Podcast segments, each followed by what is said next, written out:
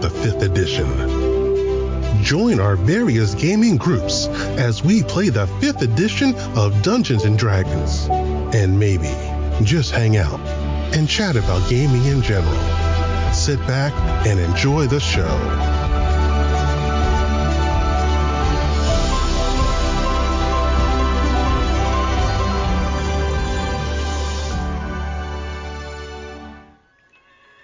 Hi, this is Kelly, aka Trixie from Ragnarok and Roll, assigned to Ragnarok Story, and Tilda Wimblewick from D&D Journey of the 5th Edition. First off, I would just like to say thank you to everyone for listening to our varied adventures, as well as for rating us on iTunes and RPGpodcast.com. If you haven't rated us yet, we would greatly appreciate it if you could. And if you're looking for more ways to support our efforts, we are now on Patreon, a great site where you can help us continue making more podcasts as well as some special surprises for our patrons. If you can, please look us up at www.patreon.com slash cppn. Every little bit helps. And again, thank you for listening. Glad Jim, you're back now, here. that, now that our mystery guest has arrived, who the hell is it? Yes, who is this mystery man in the background? I prefer to go by Batman, but you know, You gotta say it a little deeper. you- I'm Batman. I'm back. I'm Batman. Where are the drugs? That, that's more of a modern Batman, I guess. At least you haven't failed the city. yeah. How are you guys doing? We are doing good. So, so we're pretty much talking about how, and, and I know immediately you're going to latch onto this one because this is right up your alley, but how your writing in uh, short story form, no, novel form, novella form supports your RPG. Oh, yeah, I, I, uh, man, it's been such a long time since I've talked to you guys. It's so much stuff has happened in between. Um, how have you If you, survived? if you listen to the if you listen to the first half of this podcast, you can catch up. yeah, yeah, right. yep, indeed. Do we You're have to having fun. I'm record part two at We'll the end of the week? yeah, right. I um, it's just it's it's fascinating because that's actually a lot of been what's going on with me. Um, I uh, I just signed a contract for about 50 pages to, you know, right in a um, it's it's the D and D um like a third party D and D kind of adventure. It's it's the they do their own world. It's called uh, Gooey Cube. And uh, so shout out to them and Dr. Goo, yeah, Alphinius Goo. He's a, he's a really cool guy. Um, Neat. but uh, they have this really cool world called Zathura, and uh, it's just kind of like you know, uh, it's it's really deep. Um, they hire artists for every monster. They have their own monster manual, their own maps, uh, very detailed maps of cities and lore. It's crazy. Um, and so they'll be hiring me to do that uh, based off of what we what the topic of today is, which is uh, kind of going over how our short story writing kind of um, bleeds into our our lore and our overworld storytelling. Um, I think John, you read part of my uh, series, my short story Yes. on um, the robots. Yes. I remember Evan. Yes. Yes, so that and a short module I wrote called Knights and Dolls uh, Yes. got me the contract. It was really nice. I've I've been running a a D&D group at uh, Tucson Games and Gadgets. We we we have like 50 people a week. It's ridiculous. um, and I've been using a lot of that to do exactly that, kind of bleed, you know, kind of uh, expand my own universe by sort of kind of dropping little bits of my universe into the D&D world. Cool. Yeah. Yeah, it's awesome. I, uh, uh, by the way, b- before I forget completely, I just wanted to say to everybody, here's a good stock tip. uh, T- the TSR that started, that, uh, well, Gary Gygax and David Arneson invented D&D through TSR. They were bought out by Wizards of the Coast. which was then bought out by Hasbro back around hmm 2000. And uh, Hasbro uh, now there uh, Disney is uh, uh, there are all sorts of rumors that Disney is trying to take over Hasbro. Uh, Di- the Disney Corporation they have this uh, insatiable desire to uh, control every game and control everything that ch- children would want. You know? so, They're the best Uh, Pokemon players out there. yeah, and uh, so I would I would suggest to everybody you want to support D and D buy Hasbro stock. Right. All, all I have to say to that is if there are any Hasbro acquisition officers out there listening to this podcast right now, you can find me at acaftercollapse.com, and uh, I, I, I can imagine some very big numbers. So please give me a Yeah. call. it's funny you bring that up. Oh, go ahead. No, I was I was uh, I was going to pitch my website, but go ahead, Evan. No, please, please go ahead. Well, uh, my my website again, uh, I absolutely. Uh, the, uh, my website again is uh, dmpalomar.us2.authorhomepage.com. and of And- course, I might as well throw mine in there before we throw in uh, the creative. You You know, better throw yours in there, man. Uh, you know, we're looking at www.paradigm lost store. That's P A R A D I G M lost store.com. And uh, we're actually going to be moving into our summer season with our summer recipes of dice. And I've got a new Rogues Tower. It's a lock and key tower that opens up when with the, the right key. You can also lock pick it if you want. Um, but it's funny that you mentioned that, John, because uh, so when when Wizards of the Coast bought TSR, they actually declined to buy a lot of their logos.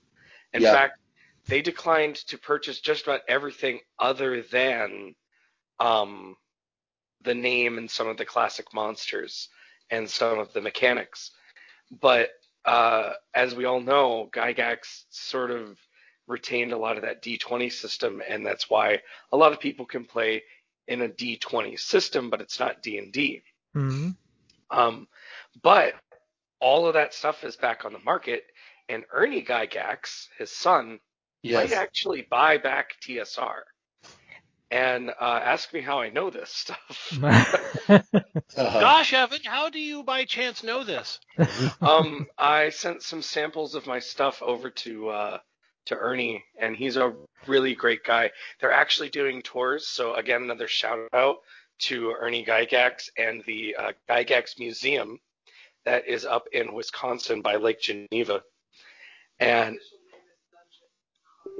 yeah, the, the Dungeons Hobby Shop, I believe, uh, they have a website. You should check them out too. Mhm. They uh they have they have some cool stuff, but um I was really they have a a video uh, a tour video where you know people are are you know rolling dice on the monument to put some mojo in their dice you know what I mean. Yeah. Oh, it's great. It's such they they actually um part of the tour is they do like a, a family style dinner at the at the house next door and that's where people can stay and stuff. But you do this family style dinner, and then you go all go and you play a session with Ernie Gygax in in the house that That D and D was made.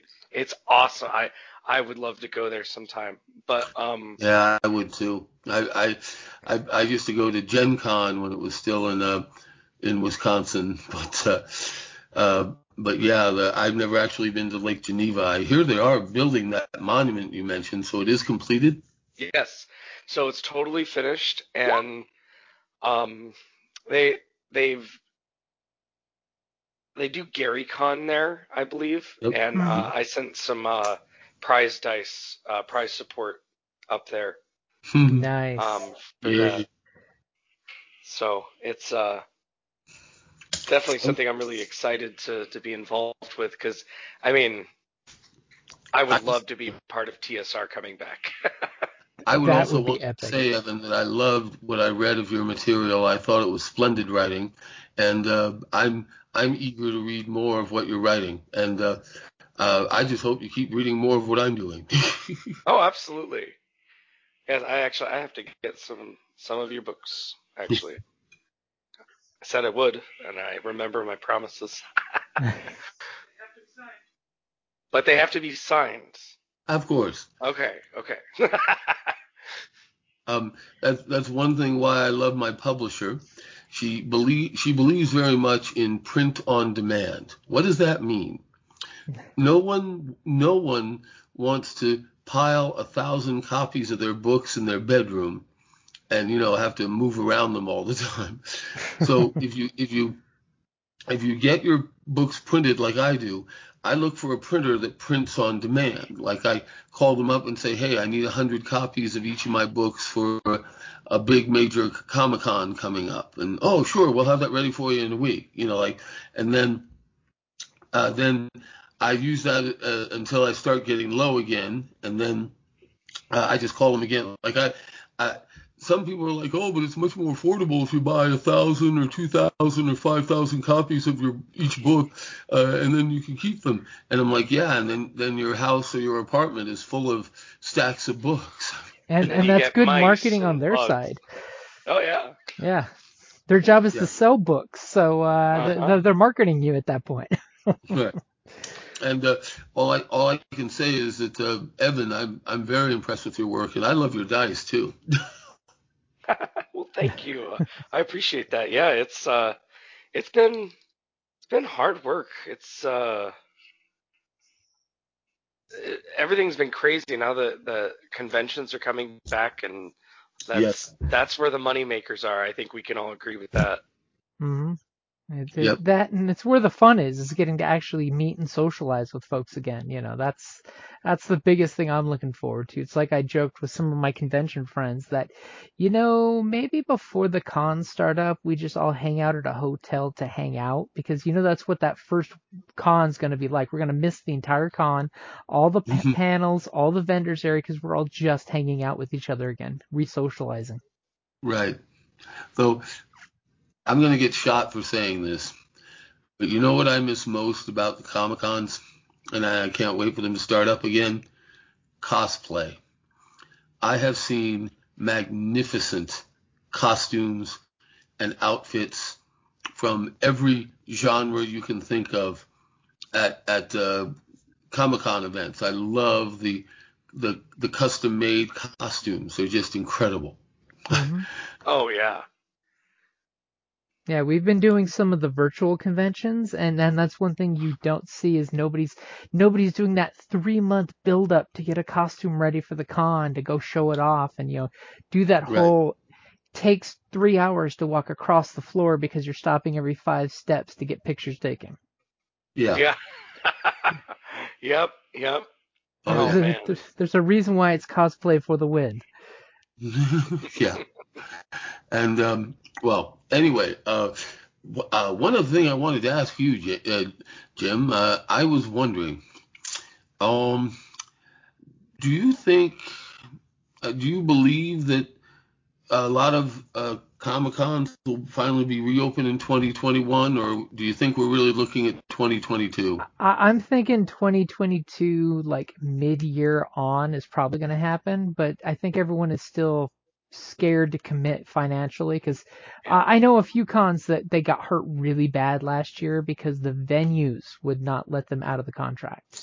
Even though Yeah. the venue legally couldn't open because of closure, they wouldn't honor the contract or at least do the cool thing, which is, okay, don't worry about this year. You're paid up for next year, which would be the cool thing to do. Yeah. Cause, you know, I know, I know a few cons that have gotten that treatment, which was great because that's, that's the right thing to do. I mean, that's, that's the Um, honorable thing to do from their point of view Yeah. of like, if I can't write you a check because let's be honest, venues, they cash that check as soon as they get it and it's spent for the budget. Yeah. And and, th- And- they got hit hard too, so it's one of those of you know, but at least honor next year that it's an investment in the relationship. Right. That that's why I love uh, um, the amazing conventions, especially amazing Las Vegas Comic Con. Mm-hmm. Um, this is this is almost amusing.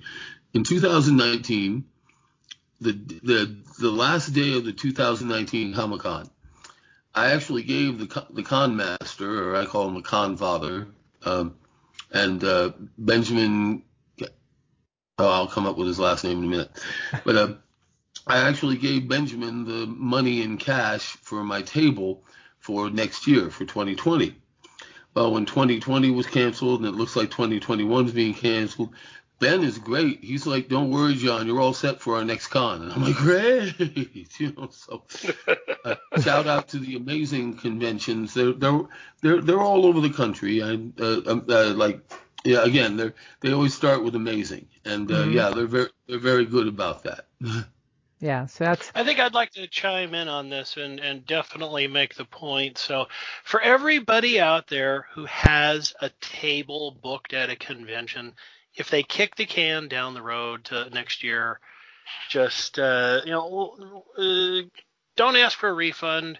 right. Just just accept your accept your place in uh, the, the the the next year situation because yeah i understand I, I totally get it you know there's a lot of small businesses out there that are working on really thin margins and the 300 600 dollars that you have invested in that convention slot right now in these difficult times that can help you stay afloat and, Yep. and and by all means, if that's what it takes to plug the leaks, you know, by you know, go go ahead and do it. But if you can remain solvent, think about the the the, the, the poor suffering convention promoters who have um, you know a hundred to two hundred thousand dollars in hyperspace right now. mhm. They're Right. living, you know, they're they're they're they're they're living on cheese and crackers. They they walk to work so they don't have to put gas in the car, and they're just hoping like hell that one more vendor doesn't can cancel out on them.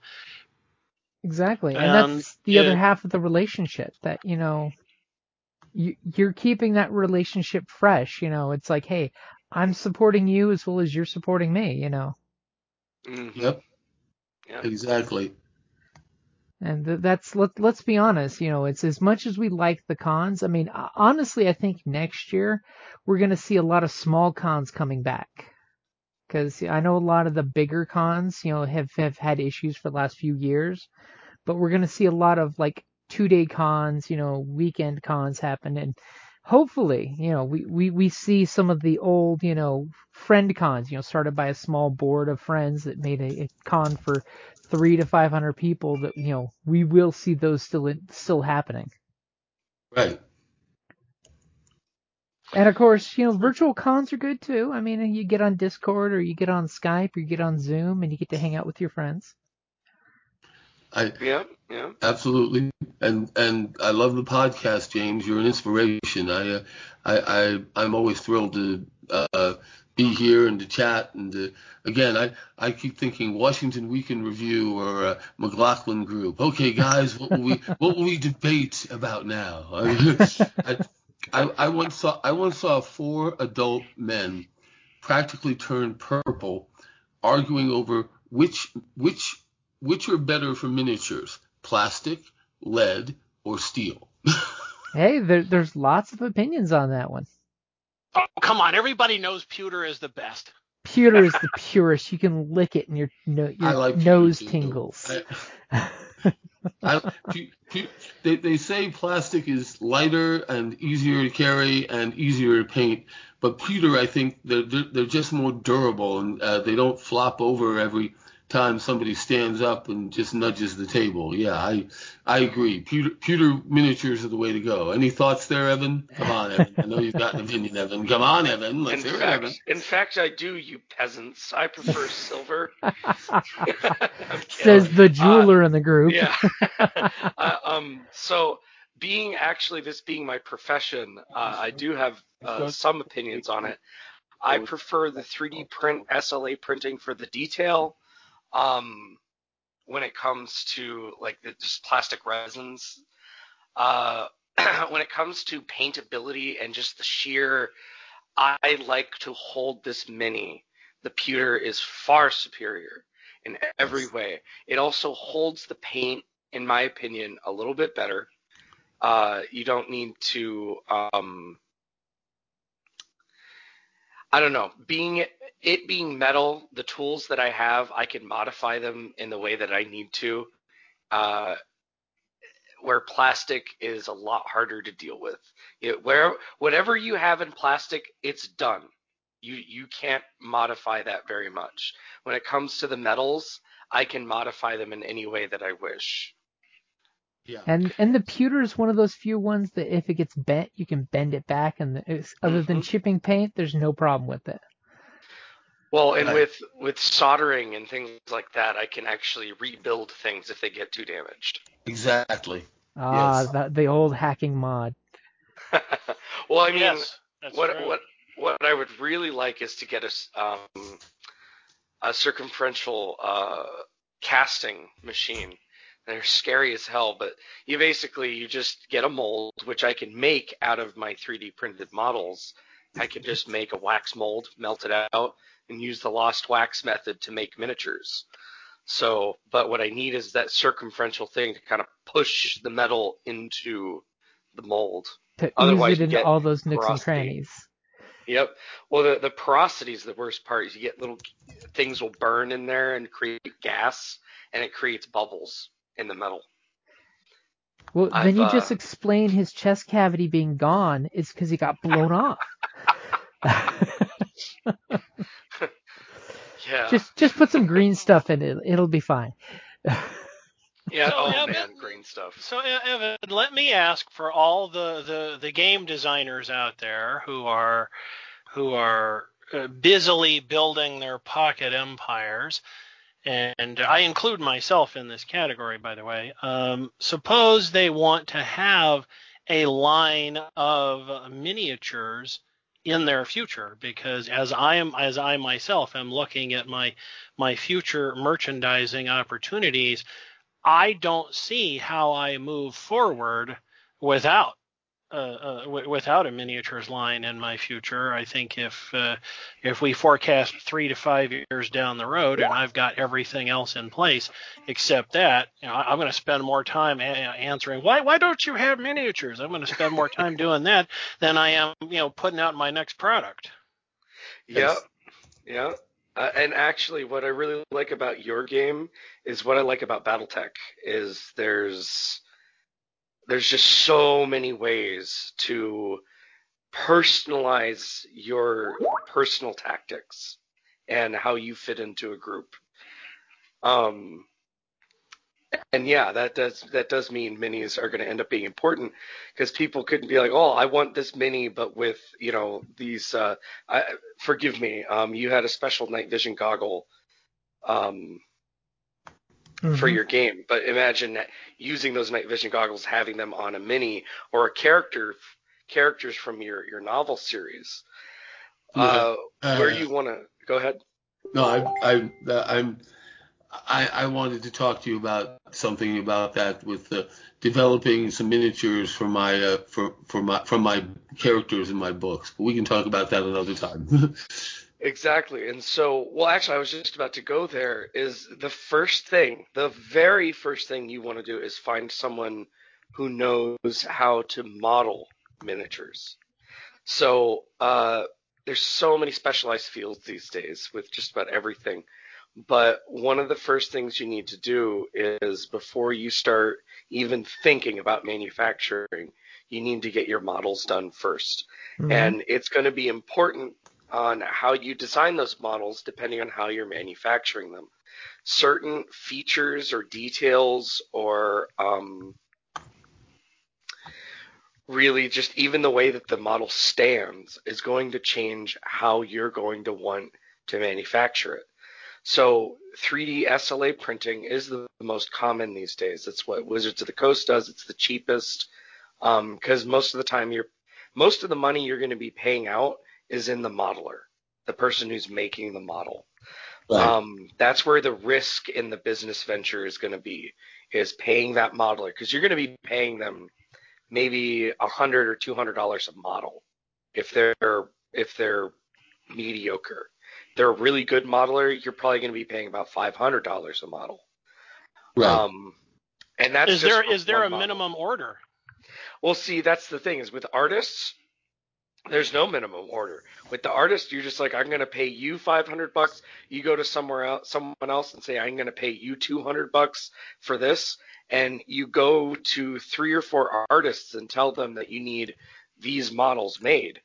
Um, and then when you go, that's when you go to the the manufacturer, and you go to the manufacturer and you're going to tell them, okay, so I've got these models made. What do you? How can you do that? And a lot of manufacturers, uh, the most common right now is Reaper. Reaper is the most uh, like for mass manufacturing, and honestly, they don't have a lot of different manufacturing methods than I do.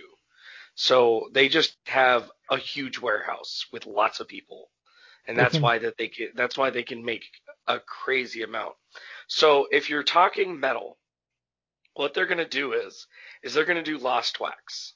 Um, they're going to take what's known as a wax tree, and they're going to make this big old wax like pylon looking thing, and they're going to attach wax models that made from yours. They're going to probably going to 3D print them, 3D print the wax, and attach them to that tree, and it looks like a Christmas tree. Then they're going to put that inside some plaster and melt it down, and that's when they're going to throw in that um, pewter in a circumferential or a vacuum chamber. Then they clip off the, they clip each one off the tree, and they either send it out or they paint it.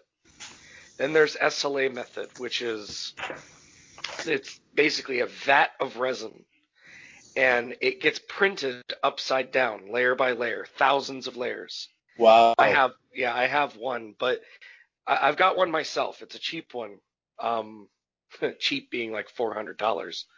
uh, but the ten thousand dollar machines that like, you know, Reaper has, they can print out, you know, a thousand miniatures at once, no problem. It's just a, a huge vat of resin that is UV sensitive that hardens when it hits that UV light. And then you get your minis, and then they scrape them all off the plate. Uh, they cure them in a post processor, and then they send them out. Um, and so when you're, that's really the two methods that people are going to use these days, uh, is either SLA or the the metal casting method. And what can Um, you say about distribution? So distribution is pretty much that's a whole different animal. You have to have Yeah. a distributor. You pretty much need it's just like with books, you have to have a publisher. It's no different. You need a distributor. So typically what you're going to have is you have to contact a distributor um, that works with different game stores and they're they're going to require a minimum from you. That's where you start talking minimums. See, for for me, I'm a small manufacturer. I make custom handmade art. Uh, and my I have because I understand this stuff. I have a system where I can make hundreds or thousands. But if you're talking like tens of thousands within a couple weeks or a month, I'd be like, nope, I can't do that. Uh, just because I don't have the manpower. I have the technology and I have the understanding of how to do it. I just don't have the manpower to do it. Right. yeah, um, but be realistic. What's a small game company going to really be able to afford other than hundreds? Exactly. No, and that, and you're exactly right. That's actually why I'm able to survive as I do because if if you're already talking about the tens of thousands, then you're I mean you're you're already not going to be talking to me anyway. You're going to be talking to somebody in China. yeah. most likely. um Well, um, oh, I, I just wanted to say that yeah, it's, uh, distribution like marketing books. That's so it's always a lot harder than people of any idea. Than so many people are like, oh, I'm going to write a book and everyone's going to love it and it's going to become a bestseller. And it's like, uh, no, you need. You need to- So, so you've made need a thing, that and now you have edited, to get need it out. Get that book marketed. You need to get that book distributed. Uh, you know, get in line with everybody else. You know, like, Yeah. Mhm. and and and honestly, uh, I don't know how you've experienced this, John, but I know you've experienced it a little bit. You got to give out a lot of free stuff. Oh yeah. oh yeah. Um, but the uh, that's actually the reason why my business niche is serving smaller uh, indie games because Yeah. a that's what's popular and b the bigger guys already have all that worked out. They're not, you know, I'm not going to become a manufacturer for Hasbro. It's not going to happen. That'll never happen. Mhm. Um, Mm. but Hard to say uh, never, but yeah, I know what you mean. You have to be Yeah. realistic. Yeah, I mean, hey, I mean it could, but more likely what's going to happen is is I have to lean into that sort of this is handmade art. This Mhm. is this is stu- here here I'm going to share the screen real quick. Can you guys see that? Actually, guys, I can't believe we've been on we've been on for like an hour and 45 minutes. I may have to go Yep. in a little. we'll wrap up shortly, but but what I'm hearing is that AC after the collapse and Palamar needs some limited edition characters that you can use in your games. Hey, absolutely. and maybe Oh. some uh you know, maybe some hmm. specialized dice or something. No, I'm kidding. Well, you know what you know what ACF of the fair- collapse I need, needs. I need miniatures, yeah. AC after the collapse needs challenge coins. Oh, you know what? That's actually a good idea. See, challenge coins is what I see for Apocalypse, you know, because that way it fits in, you know, just like with A- you know AC after the collapse. You know, every type of Apocalypse movie you want to make, you can make it with the games. So you know, you could have the uh, here was our campaign against the machine, here was our campaign against the disease. Ooh. yeah. Oh, I I like I, I think John should have a mage school, right? That's a Yep. Patreon that has different, you know, like you know, like this is your 101, you know, course and he gets you get some of the basic books, but you know, if you're at the master's level course, you know, you get some some sneak peeks at next at the next book. I don't know. I'm just What messing. if what if Game Master University was a 12 step program? Oh, Yes, yes. right. Right. And uh, well, uh, in in book four, while most of the while most of the other faculty members at the Game Masters University think it's sacrilege and heresy, their new science and technology um, d- uh, department is uh, really taking off. And uh, is it, uh, shall we play a game? Yes, let's play interdimensional nuclear war. Yay. Here, I get these nukes, you get those nukes. Yeah. Uh, I th- I think it's sharing now. Is that yeah, is that it's, right? it's it's showing. Yep, Okay. Yep. Here here check this out. Ooh. Dice Tower with gears and the magic key. Oh. Yeah, so that's that's like next season's thing. And and that's the thing is like I can make stuff like that uh and design stuff like that, but the um larger the larger companies aren't going to see something like that as uh profitable. Yeah. Mm. Uh where on my level it is profitable. Yeah. and cool. You know, the important thing is it's cool. Very cool. Yeah, that having that unique selling point definitely helps. So what do the distributors at your level what do they what what do they think of as an acceptable number of units to move? Is it 200, 300, less than a 1000, what? Uh, typically, the orders I get are usually about 100 or 200, uh, and it's usually custom dice uh, at that level.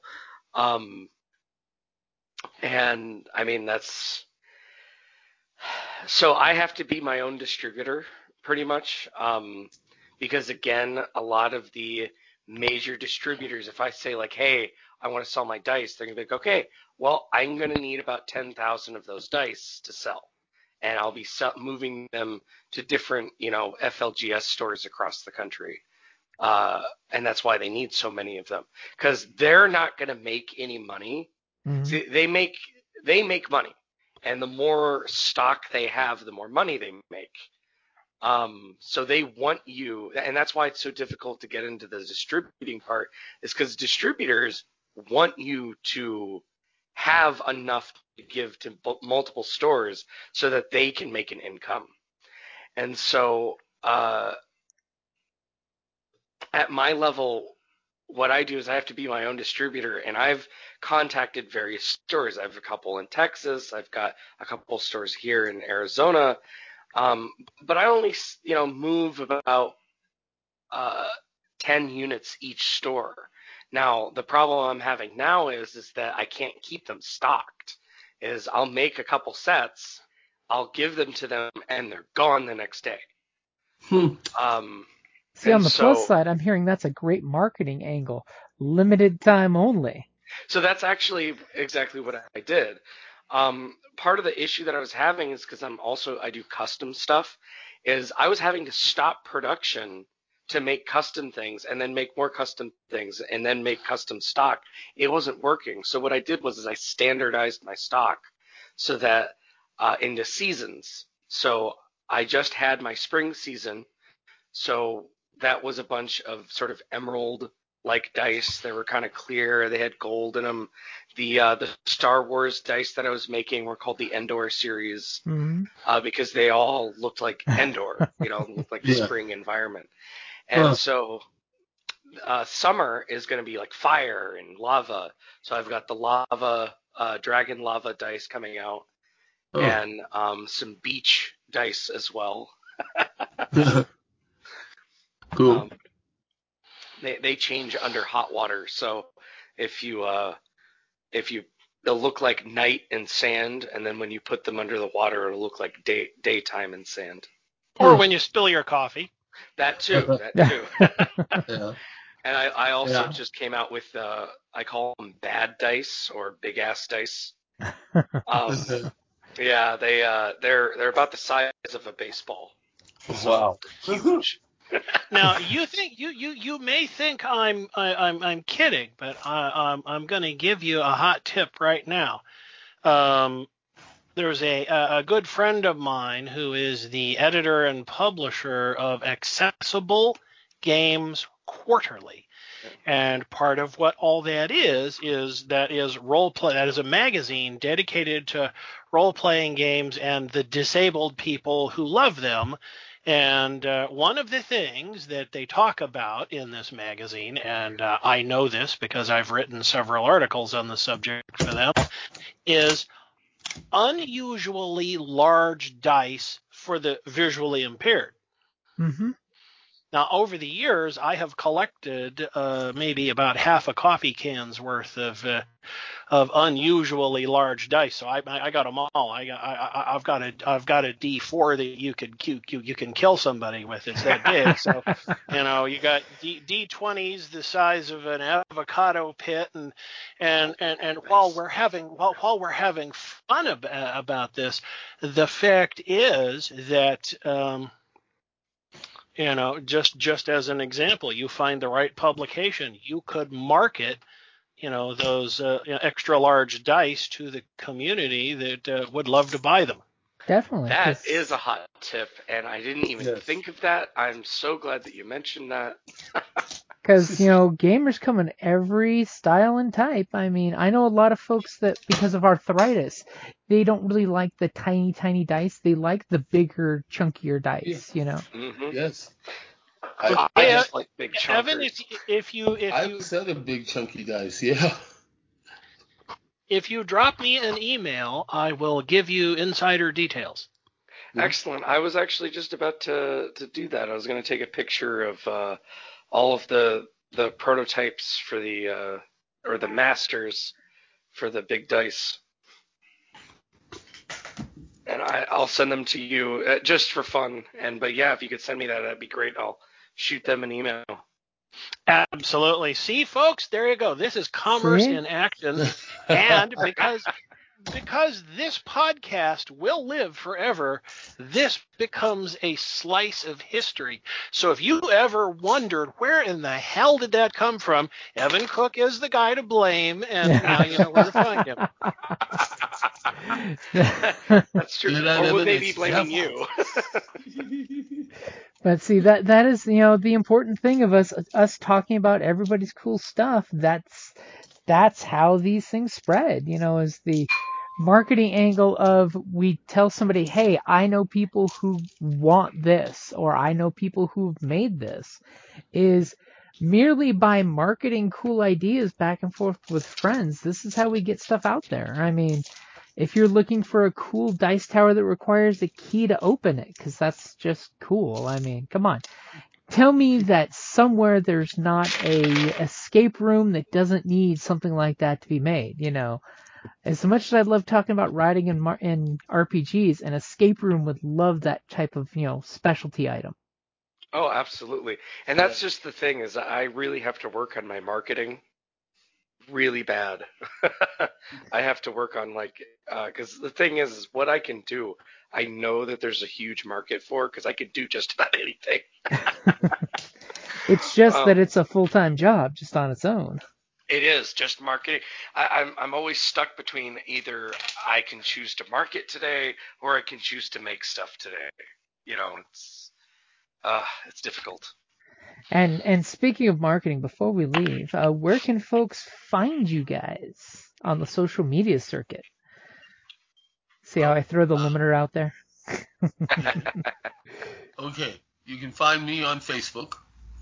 Um, I have several groups, including my uh, including my uh, Palamar and Adventures LLC. That's my marketing company for my books.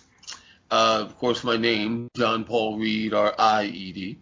And you can find me on my brand new fancy dancy website that I've mentioned a couple of times. hmm DM Palamar, P A L A M A R, dot uh, period or dot US two. That's number two, US two, dot authorhomepage dot com.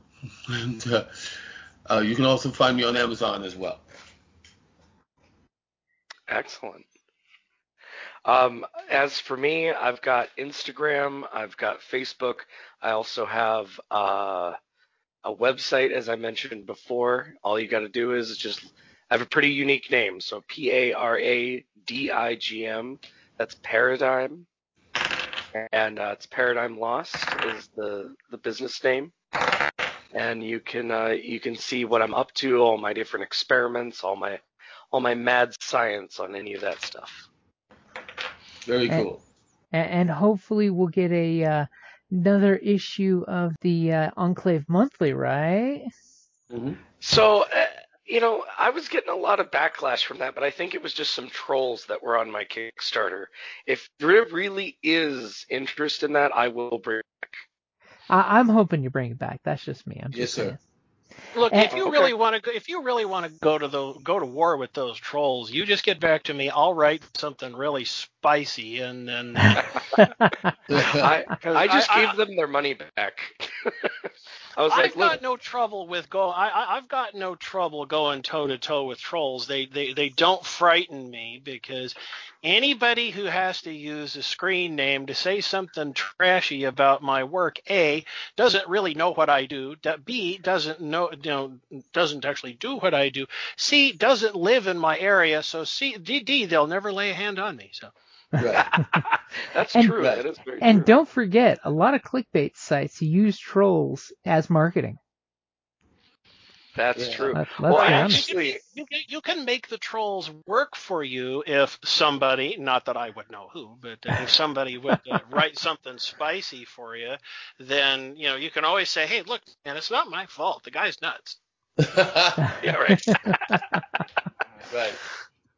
I um, yeah, I just I gave her her money back. I was like, you know, it, it you don't deserve my dice. Aw. It's uh, oh, go ahead. Oh, and and we'll throw it out there. Uh, the best way to find Paradigm Lost is uh, Paradigm Lost LLC on Google, because without the LLC, it doesn't come up on Google because Google sucks. Yeah, it's it's true. Or if you just put in store, Mhm. um, it, it's because there was a movie called Paradigm Lost, and it's a surfer movie, and they're they're desperately trying to get their money back on it. S- silly Google. Well, I can make mine a lot easier for everybody because if you type in acaftercollapse.com, it's the very first thing that comes up on the page. It doesn't matter if you use Google or AltaVista or even DuckDuckGo. Uh, that, that, that, it's right there. And not only will you find our whole product line and our YouTube channel and our blog, but uh, uh, we've also got free stuff to give away. Evan was talking about how it's important for you to give away stuff. Well, we Mhm. got a whole truckload of free PDFs for you to download all the bathroom reading you could ever want. Same here. All of my um all of my materials are going to become free soon. So I can't I can't do free, but I'm I'm very eager to come out with my uh, PDF novella. That will be free, and uh, I'll send it out to everyone. And if they read it and like it, then ooh, look at all these books you can buy by the same author. You know. See, um, I Oh, employ go my mind control device. I love the sound effect. it, it, it reminded me of the dolphin speak in Hudson Hawk. Oh yeah. It reminded me of uh Aquaman, even though I know John is more of a Namor guy. yeah, I, yeah, I, yeah. Name one- the old fashioned justice friends, you know. Fine, I'll, I'll, I'll, I'll, I'll trump all of you and go back to George C. Scott, Day of the Dolphin, 1970. How's that? Oh wow. There we you go. You win. We Now, we bow down. That's some deep cuts right there. All right, guys. I gotta say it's been great having you on. We got to do more of these because you know, 2020 messed everything up. But we definitely yeah. have to get together and hang out some more. Uh, speaking of which, um, I did want before we all go, I did want to. Uh, uh, you can edit this part out if you want, or maybe it's a sneak peek. I don't know. Leave it as Um, I did want to talk to you guys about this um, GM survival guide I want to run as a podcast.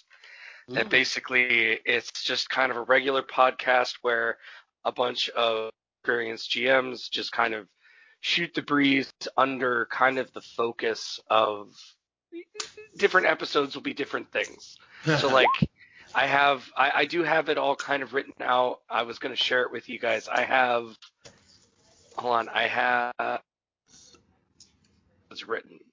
I was gonna say, don't say So- anything too secret yet. I have seven episodes written and the first one is called So You Want to Be a GM. and what that is, what it's designed for is, is I want it to be for people who haven't GM'd before. Um, it's kind of a two pronged thing, just to be fun to put online. But so I have, like, I run a group of GMs, and all the time I get these questions. They're very basic questions, and I often repeat myself. So I thought, hey, this would be like a great like boot camp. You know what I Mhm. mean? Yes. I, I started a group on Facebook called the Dungeon Masters Secret Society. Yes, yes. I'm Yep. And that, that's that's exactly what we do. Whenever I have a question, whenever I go, God, a p- player's trying to tell me that a good perception roll can do anything a, a rogue can do, like find and detect traps. I'm like, oh yeah. no, not quite. So I'd I'd love to the you know I'd love to meet up with you guys again and and, and run that. Um, and it does go a little in depth. You know, like like goes into the history of it. I actually did some really deep dives on a lot of this stuff. As, you know, for instance, like the first time recorded, we had role playing Chile in China in the, in the Han Dynasty, where they did his quote unquote historical reenactments in 200 BC. yes. hey, you know, it's it's it's it's a thing. I'll give you a piece of advice for this. Yeah. Just as just as a recommendation, put a, write the book. Yes. Uh, I, I I'm serious about this. Before you ever do the podcast, write the book, have it queued up, ready to publish, and then do your podcast and do all the do, do do all the episodes of the podcast, have them cleaned, have them polished, and and, and have them prepped so that your your book and your podcast can launch at the same time so that whenever you are on anybody's podcast like like this one here you can say my book blah blah blah and if uh, you don't like to read then there's always the podcast where you can find blah blah blah Right. and in today's world, um, when I look at my crystal ball, I see in the future more books will need to have uh, uh, will, will need to have related podcasts. And the thing is, for the dollars you spend to launch the book and the dollars you spend to uh, launch all the episodes of the podcast, uh, you will be surprised at what you do not have to spend after that to market the thing because the two will support each other. And as they're tagged and flagged within the search engine matrices of Google and Amazon, uh, you'll make the big corporations work for you. Hmm, that's actually pretty wise. I will, I will take that into consideration. Because it's, you know, I wouldn't mind turning this into a. It's it's there's a lot there. yes. And besides, when you're done I would done, also love to just chat with you guys about it. When you're done, for the rest of your life, whether you're on a radio show, whether you're on a podcast, or whether you're dining out at a restaurant somewhere, you can say blah blah blah, and I should know because I'm the guy who wrote the book. Yeah. You're right. that alone is worth it. that, that, yes, my, I have to do it because of that alone. That's my advice to everybody. Right. I yeah. know sometimes it's a pain in the butt when you're tired, worn out, you just get back from work, but you got to sit down and you got to write. People ask me all the time, how do I write a book? Well, very simple. I come up with my smashing climactic ending. Like here's where I want to end, right? And then I just start at the at start at the beginning with the characters, and I build everything toward that ending. and uh, some sometimes sometimes I come to a climactic thing well before the end, but it ties in perfectly with the end because that's where I'm headed. And I mean, forgive me, Justin. I mean, again, the game systems they don't matter because everybody has their own game system they use out there anyway. Why reinvent the wheel? Right? Write the book. Right. Just write. Now, the, the, the, I, am trying to stay locked on to the marketing point here because Evan and I are in the same boat. We have large ambitions. We want to take over the world. We just have very small wallets. And yep. so one of one of the things that you can do by way of marketing is to give yourself a credential.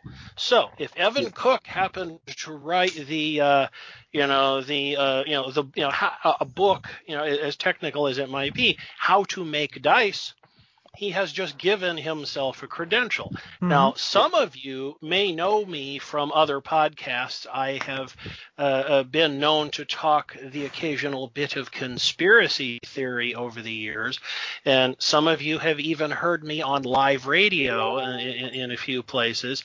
And inevitably, somebody asked me, "How the hell do you know that? What makes you qualified to say that?" And I can just say, "Well, I am the guy who wrote the book on conspiracy fiction." and all of a sudden, you know, you, you, you hear across the country, you hear 20,000 phones click, click, click, click. Son of a well, okay, all right. I guess, I guess he told me, didn't he? So, so again, uh, if you go back to this, uh, you know, the, the, the, this Dungeon Masters boot camp thing, you write that book for the rest of your life. You are the guy who wrote the book, and that's you, you. You'll never, even if you mortgage your house, you'll never be able to buy that kind of marketing. Mm-hmm. mm-hmm. That's true. Like it, it, it is true. Having that, in a way, it's like talking about legacy. You know, it's um, well, building a legacy. Yes, I, I'm I'm thrilled that 200 years from now, long after I'm gone and dead and forgotten even by my nearest and dearest, some graduate student at the Library of Congress is going to be, you know, recataloging, maybe imagery, imagery photographing or scanning, and he'll come across my books and he'll look at them and say, "Wow, these look pretty cool." He might even uh, sneak sneak a scanned copy for himself and share it with his friends. And I, I uh, believe me, writing is immortality. That's why I tell everybody, write. Absolutely. Yep.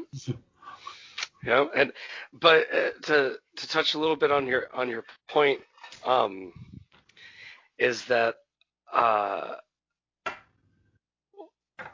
kind of you know that that marketability like for what I was telling you before and I just didn't want to say it too much, was, you know, hey, you know, I'm going to have dice in the Gygax Museum. You can't buy that kind of marketing. oh, you no, no, you you you, you can't. Right. And after it ha- after it happens, I will owe you a cup of coffee someday. Yes, I I I can't wait. It's it's uh, I have a meeting with him on June 8th, and he's uh, I think he wants to play a session of D and D with me too. So Very cool. Nice. I I would be over the top if that. I, if that I'm happened. I'm friend I'm friends with uh, e, uh with Ernie Gygax on uh, on Facebook. yes. I I I offered to send him a, a copy of a book of mine or two, and he he he seemed amenable, but he said he had to wait until uh, you know, he uh, he he politely politely put me off. But I, I I should do that again. And you're absolutely right. I I have to give away a lot of books to get people to see them. Oh, But, uh, I know. It's true. It's true. But hopefully that free book that you give away ends up finding some, you know, somebody who knows other people, you Mhm. know. Why do you And think? I, why do you think I gave Sean Astin, aka Samwise Gamgee, when I met him at an amazing Las Vegas Comic Con? I gave him a copy of my of one of my books. Nicolas Cage got another copy. Um, oh yes, I. Oh yeah, that that's what you do. Yep, yep, yep, yep. Oh, Nicolas Cage probably really liked that. He likes stuff like that. Mhm. I hope so. And, but hey, um, I just want to thank James, uh, Jim, for all of his hard work and uh, setting up this podcast for us and all the, all, uh, and helping us, helping us sell, uh, giving us a platform to present our fun to everybody and say, hey, check us out. And hey, join in the fun. That's the important part, you know. I'm just sorry for the mess you're gonna have to clean up after we're gone. Yeah, I know. I've got a couple days before Thursday, so it's okay. Wait a minute, you're not going to tell them about our conspiracy to, oh, I'm sorry. Pay no attention to that man behind the curtain. I'm just rambling. That was edited out for your protection. Yeah. Otherwise, we'd have to kill you. Otherwise, there might be a knock at your door and social distancing has been broken. Oh no. Well, I'm I'm tempted to make a comment along the lines of, "Well, good heavens, if she's pretty, uh, what's the problem?" But I, I don't want to get I don't want to get shot here, so I better not make that comment. Alrighty, guys. So we'll go ahead and wrap it up because I know y'all got to take off, and I know I got to take off. And Mhm. uh, it's definitely been great chatting with you guys again. And we need to totally plan, you know, like one or two more times at least this month. I'm thinking, because Oh, know, At the very least, yes. because we definitely were chit chatting at the very beginning of this, you know, quite a bit. Because damn, so many things have been happening. My my my schedule is the craziest, but I it looks like I'm going to have Mondays and Tuesdays off. So uh, I I mean those are the perfect days for me to any any podcast. Yeah. Okay.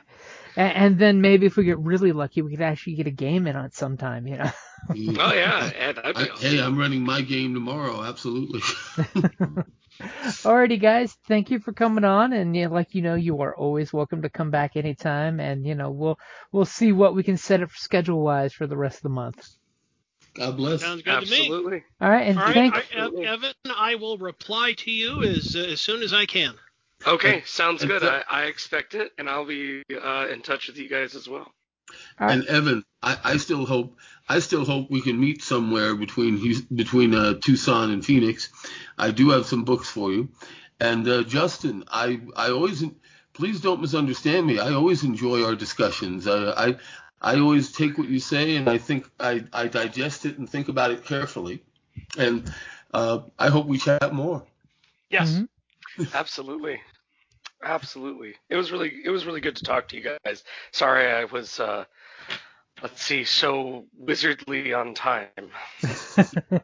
If And you know what I James, mean good, good heavens, let, let, James, please let me know when Tuscon or Tucson Comic Con are starting up again. All right, cool. I have heard some insider chit chat that Tuscon may happen. I mean, it's going to happen regardless online, if not in person. But there might be some little thing happening we don't know yet. Ooh. Hopefully, we'll hear more in a little while. But uh, I'll, I'll I'll let you know if I hear anything. Oh, Yeah, oh, I can't I, I can't promise anything, but I will tell you uh, just uh, just confidentially. Uh, I think we're going to skip out on Arctic Comic Con this year here in uh, in Anchorage, and it's more than anything else uh, a cost saving measure. Mm-hmm. What I would like to do is uh, is I would like to get down to what we affectionately here in Alaska call the lower 48 yep. for at least uh, for for at least one convention. And uh, I, have I've kind of kicked the ball around a little bit with, with, with Jim about this, and I think TusCon would really serve our purposes nicely for that. So uh, probably uh, no, probably in November, Jim, I'm gonna start picking your brain about next year. All right. I because... have I, I, have some great news for everyone. Uh, Saboten Con uh, is our, going to be our local anime con. Yep, is going to be run, is going to be up and running September 3rd through September 6th as a mm-hmm. real real con. That, that I'm I'm trying to see if I can get a vendor table now. so when you're doing anime, masks become really easy to become part of the costume. Right. I know, right? yes, yes, it is an anime con, but guess what? I've got hey, I got pretty girls on my covers of my books. I'm going. hey, I mean, I know a lot of folks that work the con as well as go to the con. It's not just anime; it's also game. You know, video games get yeah. brought into it, books get brought into it. So? I know quite a few people who want role playing games happening there. So. Yeah. Yep. Now, I mean, while I'm thinking about it, Jim, uh, and if if in the course of what what what you do to prepare for your conventions in your area, uh, if you want door prizes or, uh, or or anything else like that, Oh, okay. Uh, I, you know, let let let me know, and uh, and because I I can uh, as long as long as I have an address where I can send heavy boxes to, uh, mm-hmm. I, I'd be I'd be glad to to send you stuff that uh, would probably be a real surprise to your community. And you know, I, I t- one thing that TusCon always does is the since it's pretty much 90% of the con is writers that they do have the swag table that if you have like promotional postcards posters stuff like that that they have you know a spot to put those out to get uh, a little marketing out there which that was one I was going to mention but I totally forgot about the marketing is you know at cons see if they've got a swag table absolutely yep. which by the way if uh, the cons themselves need things badges or stuff like that, you let me know because I also do name tags and stuff like that. Which personal tags are awesome compared to the regular con ones. Just saying. Yep. Right. Yeah. Well, no, I mean like if the if the con wants um like engraved name tags for their employees and stuff, that's what I mean. Mm-hmm. Yeah. Oh wow. Like, cause I yeah I do I do leather, I do plastic, um I do metal of course. So uh, any of that, if they need anything, let me know. And I also might be able to give pro- door prizes. ah. I, I've given door prizes before. Oh yes, I, at some of the pinup events I've been to, some of some of the lovely ladies have won have won a won a copy of my books. But hey, God bless you all. This has been wonderful. Let's do it again real soon. Okay. All right. Yep. All right, you got all it, right. guys. All right. All right. I'll be in touch with you, Jim, uh, later about this, uh, about the recordings. Okay. All right. Cool, man. I'll be in touch with all of you guys. I hope. Please get in touch with me. Bye-bye. My my flexibility on scheduling is good, Evan. So if you want my participation, I'm in. Yes, please. I, I need that smooth, buttery radio voice. I need it. I can do it, and if you want a few character voices, I I, I have uh, I have been known to do that too. I actually uh, about I want to say 2019, I did a handful of of short MP3 uh, sound bites for a friend of mine, and it was basically, "Hey, what are you looking at?" That's awesome. I love it. I uh, I was actually throwing that around as a consideration, maybe doing some visuals on the uh, instead of just a straight podcast, something that I could throw on YouTube to have visuals and stuff. Mm-hmm. Right. Well, if you're talking about, in all seriousness, if you're talking about, you know, the, the, the GM's boot camp, it's sometimes useful to explain the monster's point of view because, in spite of what we look like, we ain't all stupid. It's true. I love it. Oh man, I'm excited now. I'm Ti- time for Uh, all of us to go out to Party City and buy the uh, Game Master costume from the old D&D show. Yay.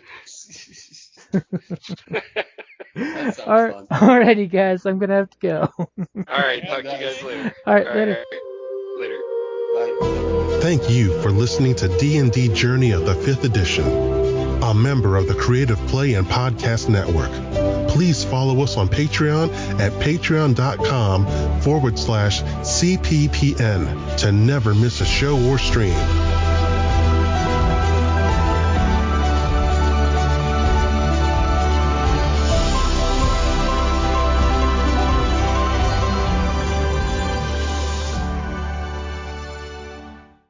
Hello, this is Eric. and Wendy Strog with Stone Valley Hobby and Games. We sell board games, card games, role playing games, and supplies.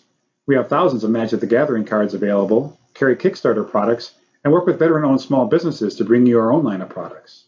We are a small business retailer, but we offer competitive prices, a loyalty system, and free shipping on orders over $100. As a military veteran myself, I'm a strong supporter of our armed forces, their families, and contractors out there doing the hard job. So any order from an AA, AE, or EP address will be shipped absolutely free. Remember, StoneValleyGames.com, where we take your leisure seriously.